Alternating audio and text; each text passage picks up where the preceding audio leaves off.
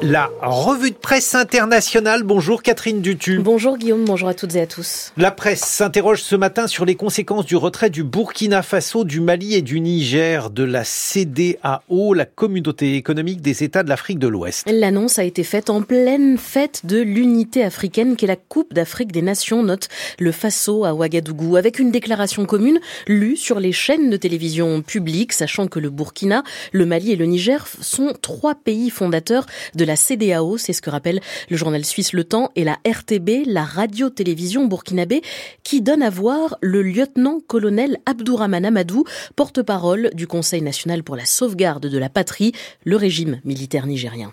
Après 49 ans d'existence, les vaillants peuples du Burkina, du Mali et du Niger constatent avec beaucoup de regrets, d'amertume et une grande déception que leur organisation s'est éloignée des idéaux de ses pères fondateurs et du panafricanisme. Mais est-ce un divorce salutaire ou un saut dans l'inconnu mu par les humeurs de César qui préfère être premier dans un village que second à Rome, se demande le quotidien burkinabé L'Observateur Palga, et quid de l'appartenance de ces trois pays au franc CFA A-t-on mûri la question et pesé suffisamment les avantages et les inconvénients? Poursuit le Faso, tient-on compte du fait que nous coupons de nos nous nous coupons de nos frères voisins à la façade maritime avec lesquels nous travaillons Pour le média burkinabé, cette rupture abrupte aura des conséquences économiques pour des populations déjà sous le joug de la crise sécuritaire et humanitaire.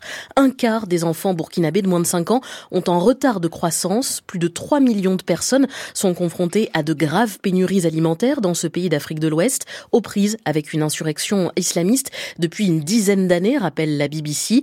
Insurrection qui a forcé plus de 2 millions de burkinabés à quitter leur maison.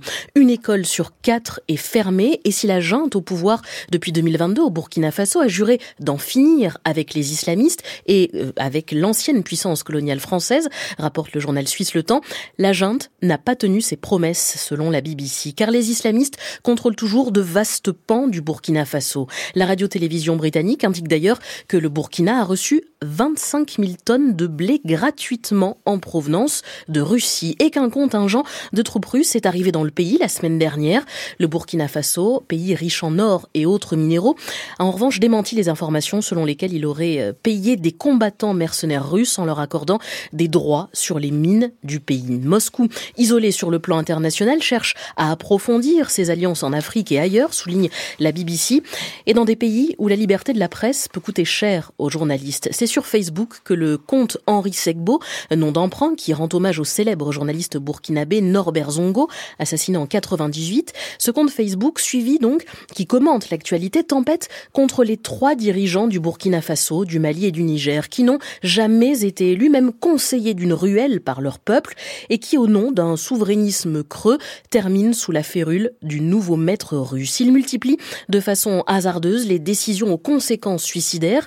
La CDAO n'est qu'un bouc émissaire pour redonner un nouveau souffle aux foules de soutien qui ont commencé à déchanter devant la réalité catastrophique.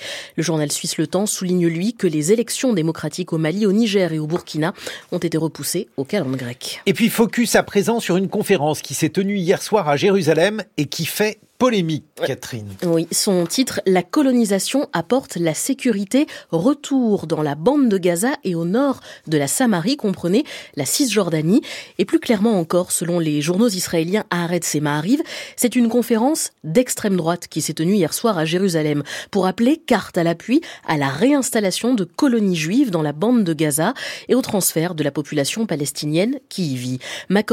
Quotidien israélien nationaliste et religieux, diffuse près de deux heures de conférence sur son site où l'on voit des milliers de participants hier soir agiter des drapeaux israéliens blancs et bleus, mais aussi une quinzaine de députés et une douzaine de ministres, note le Times of Israel, dont Itamar Ben-Gvir, ministre de la Sécurité nationale, qui a déclaré hier si nous ne voulons pas d'un nouveau 7 octobre, nous devons rentrer chez nous et contrôler Gaza.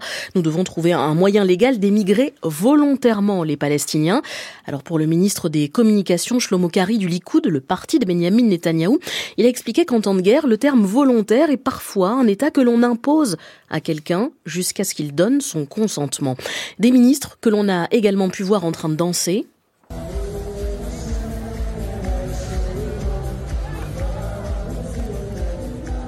Mais danser allègrement alors que la guerre fait rage a suscité une pluie de critiques sur les réseaux sociaux, souligne le Times of Israel. Et alors que des dizaines de milliers d'Israéliens sont déplacés depuis le 7 octobre, que des soldats sont tués presque quotidiennement et que 136 otages sont toujours retenus par des terroristes à Gaza.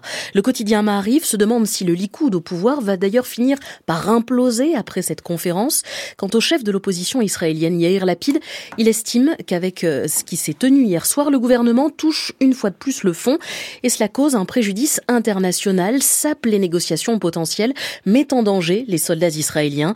Sur la chaîne Al Jazeera, Mustafa Barghouti, ancien candidat à la présidence de l'autorité palestinienne, fustige une conférence des colons qui, je cite, montre la vraie nature du gouvernement israélien, alors que la Cour internationale de justice a appelé vendredi Israël à empêcher tout éventuel acte de génocide à Gaza et a dénoncé une rhétorique d'extrême droite en Israël. Merci Catherine Dutu pour cette revue de presse internationale.